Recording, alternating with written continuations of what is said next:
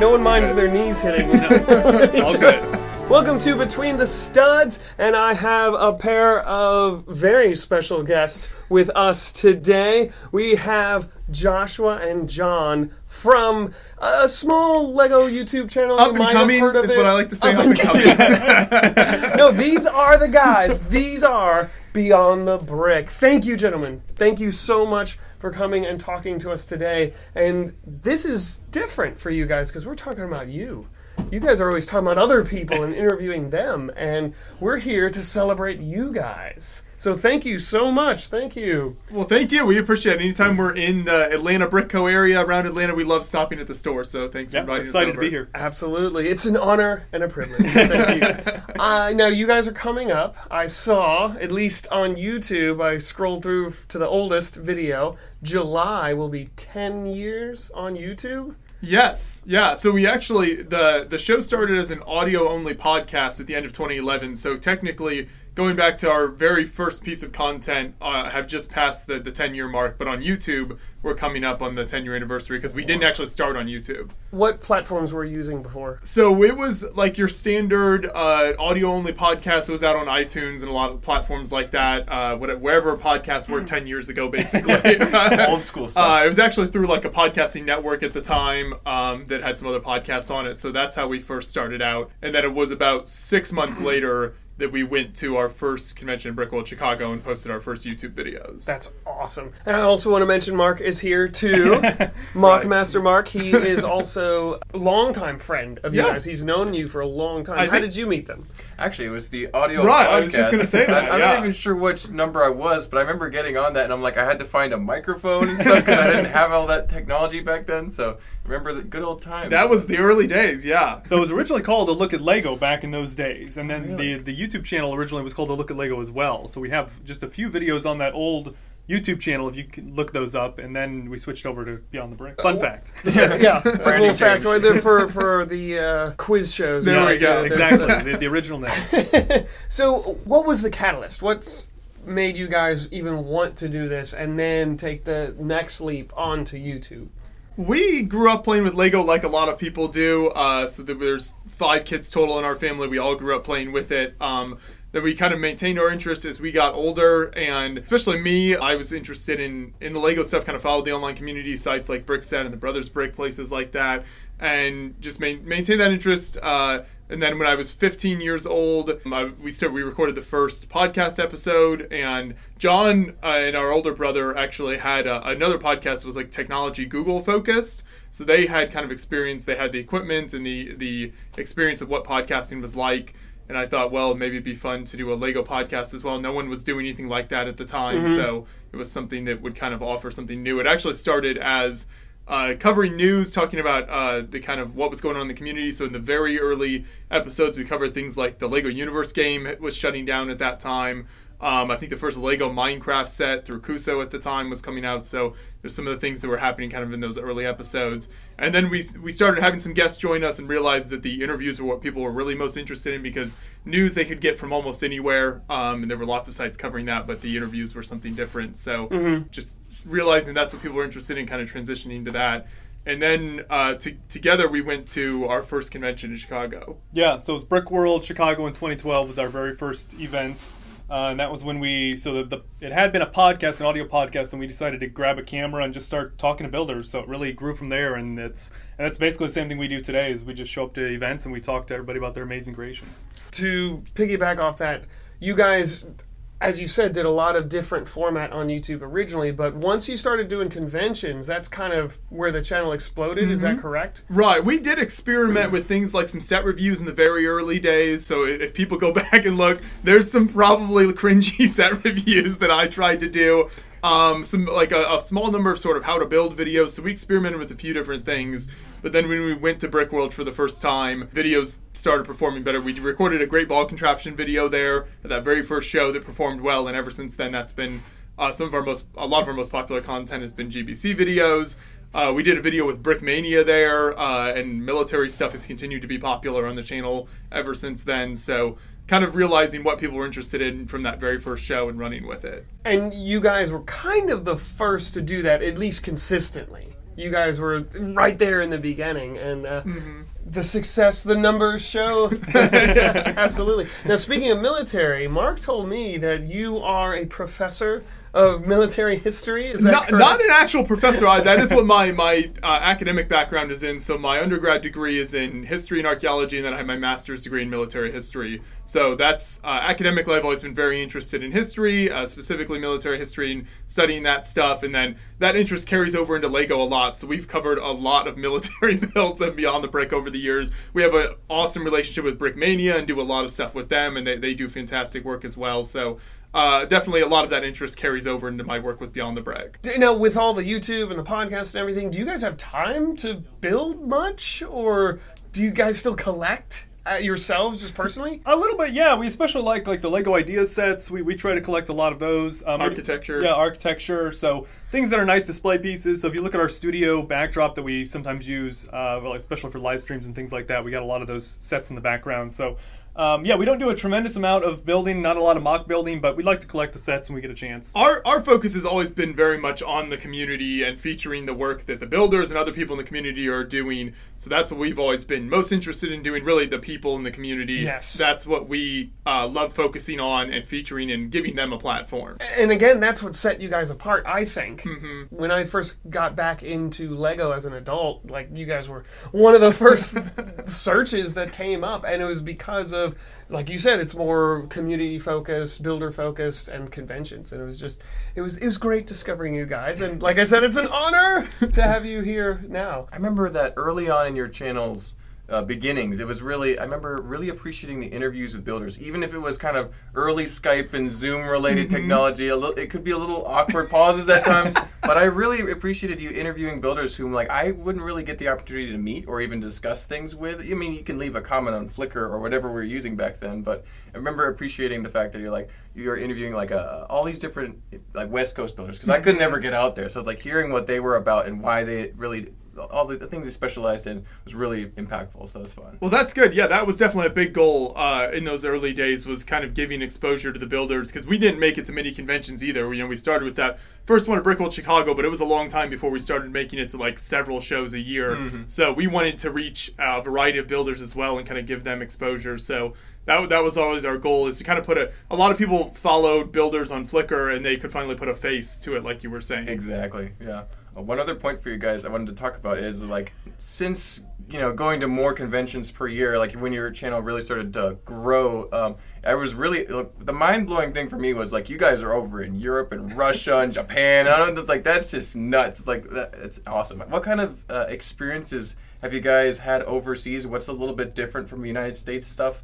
Like what what kind of uh, experience? Like what it what describe that for me? What is it like? So- Yeah, it's been crazy, and it, everywhere we go, that kind of has their unique things they focus on. Even here in the U.S. with different shows, you know, there are some things, uh, genres of building that are bigger at one show versus another show, and we definitely see that when we travel a lot. So obviously, when we when we went to Japan, there was a lot of like mech, and mecha was super popular there, which you could imagine. Yeah. Um, what are some of the other things that we picked up? in Europe, there's there's much so there's much less focus on like Star Wars and pop culture than than there is here in the U.S. So in Europe, you'll see a lot of uh, builds that uh, capture things like local architectural landmarks. So it's like towns. You know, might be a a random town in Italy that no one else has ever heard of, but there's a bunch of builders that live there, and so they built this landmarks from there. So that sort of thing is definitely if you go to a show like say Skaerbaek in Denmark, there's which you've been to, so Yep. you you can attest to some of that. Uh, that those sorts of builds are much more common there than you see in the U.S., where there's in the U.S. there's much more focus on like pop culture, Star Wars. right? Star, Star Wars, the military stuff is you. Their military builds are like almost non-existent outside the U.S. There's much more the the stereotype there of like Americans in the military definitely fits well because uh, yeah, that's much bigger uh, in the U.S. than it is outside the country. But then in addition to conventions, we just try to do a lot of meetups as well, which is super fun. So we'll typically make a video before we travel somewhere saying, here's the cities we're going to be at. So any builders who want to meet up with us can. And then that way we uh, can obviously meet people face to face and then they can kind of show us around their city a little bit. And so we have that great connection. Lego kind of brings us all together no matter where we are in the world. Do you have a favorite non-U.S. convention that you look forward to every year, or The, the one we've hit the most consistently would be Skaerbaek, which is Skaerbaek is super fun because it's so close to to Billund, where Lego is headquartered, that you get a whole bunch of Lego designers and a whole bunch of Lego employees that come out to that, and so the the people and the connections we made there over the years have been really cool. It's also just probably about the most international show of any convention in the world. There's so many different countries represented there. People come from all over the place, so that would certainly be one of the the top shows outside the U.S. That's the I feel like that's really the only one that we've consistently hit like multiple Right. years in a row. Most of the international shows we go to are one-off trips where we'll go down to Peru and do a South America trip, or Australia and uh, go to like Brickvention in Melbourne. But that's difficult to do year after year.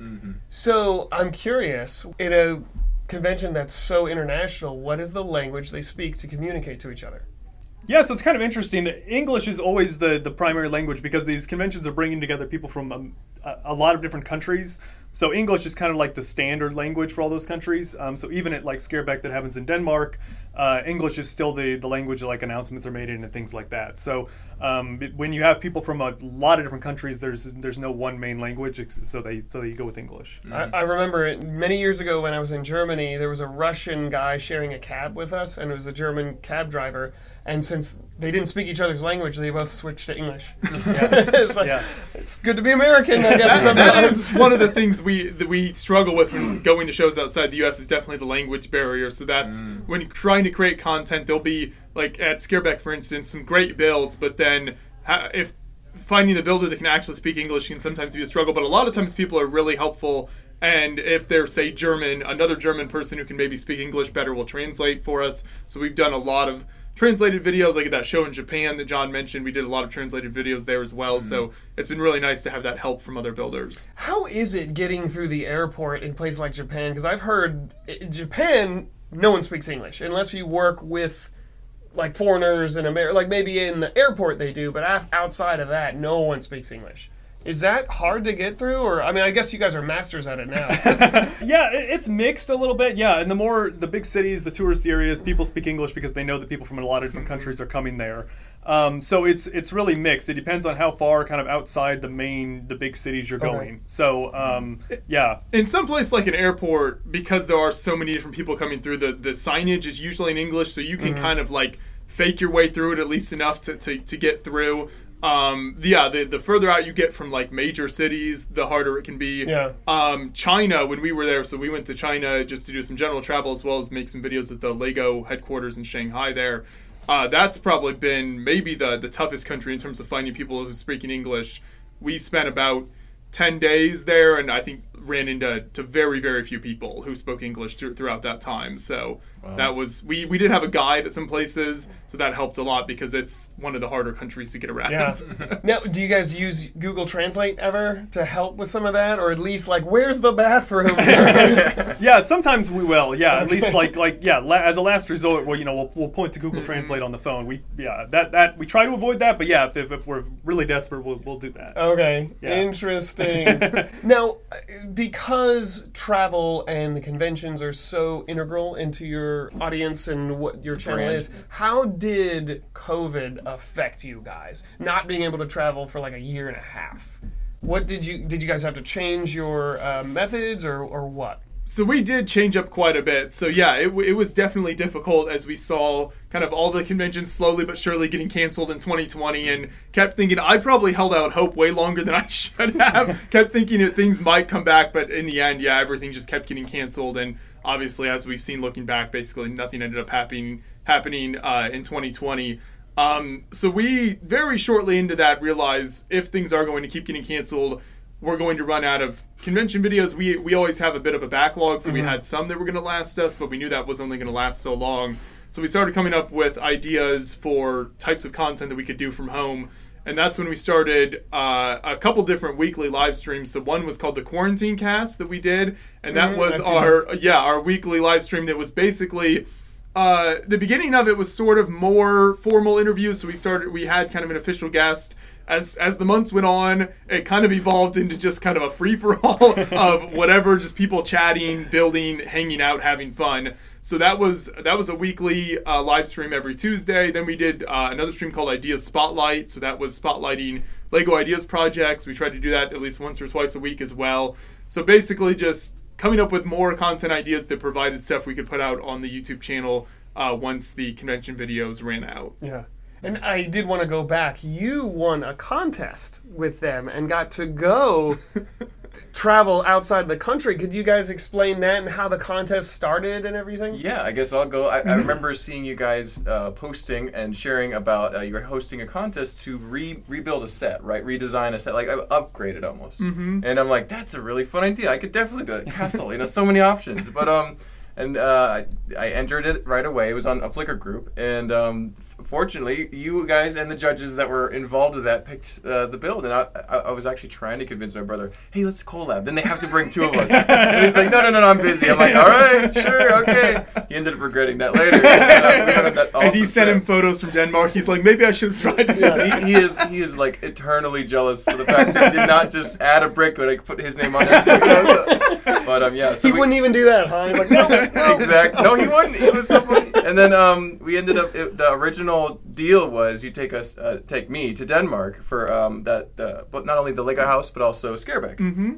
But you guys are like, hey, we're gonna be in Rome for two days beforehand. You guys just want to meet up there. I think it was also more affordable for tickets. To Yeah. get there, yeah. So somehow it worked out, and it, I'm like, yeah, absolutely. I'd love to go to Rome. So it worked out. We, we just ran around Rome for two days and saw all, all the sights. It was fantastic. And you guys are like expert hikers and eaters. I, I thought I was a fat, fast uh, eater. Like I finished before my brother and family, but then I go to eat with them, and then they sit down, the food's gone, and I'm just trying to first bite of my sandwich. Like, you guys are done? I mean, there's things to do here, Yeah, Mark. There's a lot to they're, do they're like, go ahead, just take your time. I'm like, I can't. You guys are already done. it was so funny. So it was a great trip, great experience. Really appreciate you guys, and uh, just like going to Skaerbaek and then like meeting like the owner of Lego in the top floor of the Lego house. Like you can't. That, that's like so amazing. It's, it was such a great experience. So Yeah. thank you guys, and definitely worth highlighting. I think they did several videos covering that whole experience. Yeah, yeah, I think you, if people search on the channel, I think we have a video of your winning creation on there and some different stuff from Skaerbaek. But that also hits on a great point about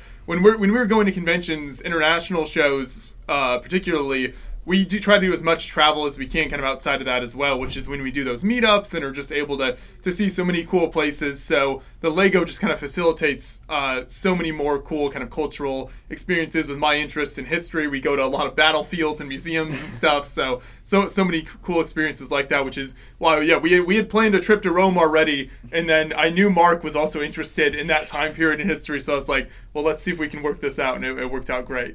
It's awesome. Yeah. So, were you guys able to set that up, the meeting with the owner of Lego and stuff He was ahead just of time? there. Or- yeah, he was Oh, just hanging okay. out. Yeah, just Oh, so that was all just Random lucky accident. miracle of Oh, wow. Before. Skaerbaek every year, they usually do a really big uh, event at Lego House in in Billund, um, and there's usually a lot of Lego AFOL employees. day, I and, think? Yeah, I think Yeah. they call it like an AFOL day type of thing. So the the idea is all these people are coming in for Skaerbaek, so let's also do something big at the Lego House as well. So that's why I think he was just kind of hanging out and talking to people. Oh, awesome! That's so cool. Now, back to YouTube. I'm curious. You guys have been on it for almost 10 years now. You've seen algor- algorithms change and all that crazy stuff. I remember your interview with JangBricks mm-hmm. and him talking about how 2017, man, that was the year. and then since then, he took a dive because of the algorithm, because of the way stuff is pushed, whatever. Have you guys seen something like that with you, with you guys, or did you guys not? Was there a, a year that was really great for you guys, Yeah. or were there other times you like you figured out a change to bring it back up? Did you see any trends? Uh, we've been fortunate that we've basically continued to grow. I will say during COVID was was tough because we just ran out of content to post in terms of you know what people expected from us were convention videos and, and featuring MOCs and things. We simply couldn't do that. Um, but it, besides that, we've basically been on an upward trajectory and been growing every single year. So it's uh, there's really been no point that was like a high point so far. Every year is has Yeah. continued to do better than the previous one, which is obviously Nice. fantastic. Yeah. well, congrats on that. That's, awesome. awesome. The the biggest changes I would say would be in relation to like our Facebook page, which is be- which has grown massively over the years, and in the last what three to four years or something like that has become a much much bigger part of what we do and putting content out there on Facebook. Uh, in, in addition to everything we do on YouTube. Because I, I felt like, at least from what Chris was saying, our Facebook wasn't really generating a lot. We're doing something different because we want people to come into a physical store, so it's a little different. But uh, You, you do have to package things very differently. Like we edit stuff very differently for Facebook. The, the types of things that perform well are different than Mm. what does well on YouTube. So it's a different platform in a lot of ways. But Mm-hmm. it does have similar to YouTube. It has like a, a an ad revenue system where they put ads on the videos on Facebook and works pretty similar to way, the way YouTube does it. Interesting. Okay. Someone wanting to get into Lego YouTube, are, is there any advice you guys would have? Are there any like beginner mistakes you would say to avoid? Don't do this. Yeah, we always tell people to just to just dive in and start. Um, and, and I think people overthink it a lot of times. Uh, a lot of people think that they need like thousands of dollars in equipment and, and fancy cameras and lenses and lights and all this stuff. And and we always just tell people to dive in and just start just start recording videos. You'll learn along the way, you know, mistakes you make and what's popular and what's not popular, and be able to adjust your content based on that. But uh, our advice is simply to, to dive in and just start recording videos. If you've got a great idea, um, you know, a unique idea that nobody else is doing is extremely important. You know, for, if you're doing the same thing that you see somebody else doing, that's maybe not the best way to approach it. But if you have a an angle on it or a specialty or a knowledge that you have that you can say, hey, here's what makes me unique, then just just go for it. Yeah. The other couple things that I think have really helped us over the years, certainly in the early years, were number one, uh, experimenting with different types of content. So we touched on this earlier with talking about kind of trying set reviews, uh, how to build type of stuff, and then eventually landing on the the builder interviews is what people were interested. So we did that experimentation and tried out different types of content and saw what was most popular and what people responded to best. And then once you find that, just being willing to stick with it, and that might be the number one thing because there are a number of other people over the years who have tried to do something similar to what we do, and they'll maybe post a few videos from a convention or something, or try some builder interviews online, but then they don't see success with it real quick, and so they, they just don't stick with it. And I think a, a big part of our success comes from the fact that in those early years, especially, we were willing to just keep doing the podcast episodes and then keep going to conventions and keep building that up to the point when we could do it as our full time job like we do now. So uh, the the experimenting with different types of content so you find what your audience wants and then sticking with that long enough to, to see it become successful are, are big factors. I halfway jokingly told somebody one time, consistency is almost more important than quality. And I to think an there's a lot of truth to that. true. Yeah, yeah. I mean, if you if you're consistent, I mean, obviously you need a certain level of quality that people are going to watch. But I mean, putting out you know two videos that are incredible quality versus 20 that are maybe a little less high quality, but consistently your audience knows is going to be coming out and they can keep following and builds an audience. Your your long term success is going to be come from the greater number of videos. Yeah.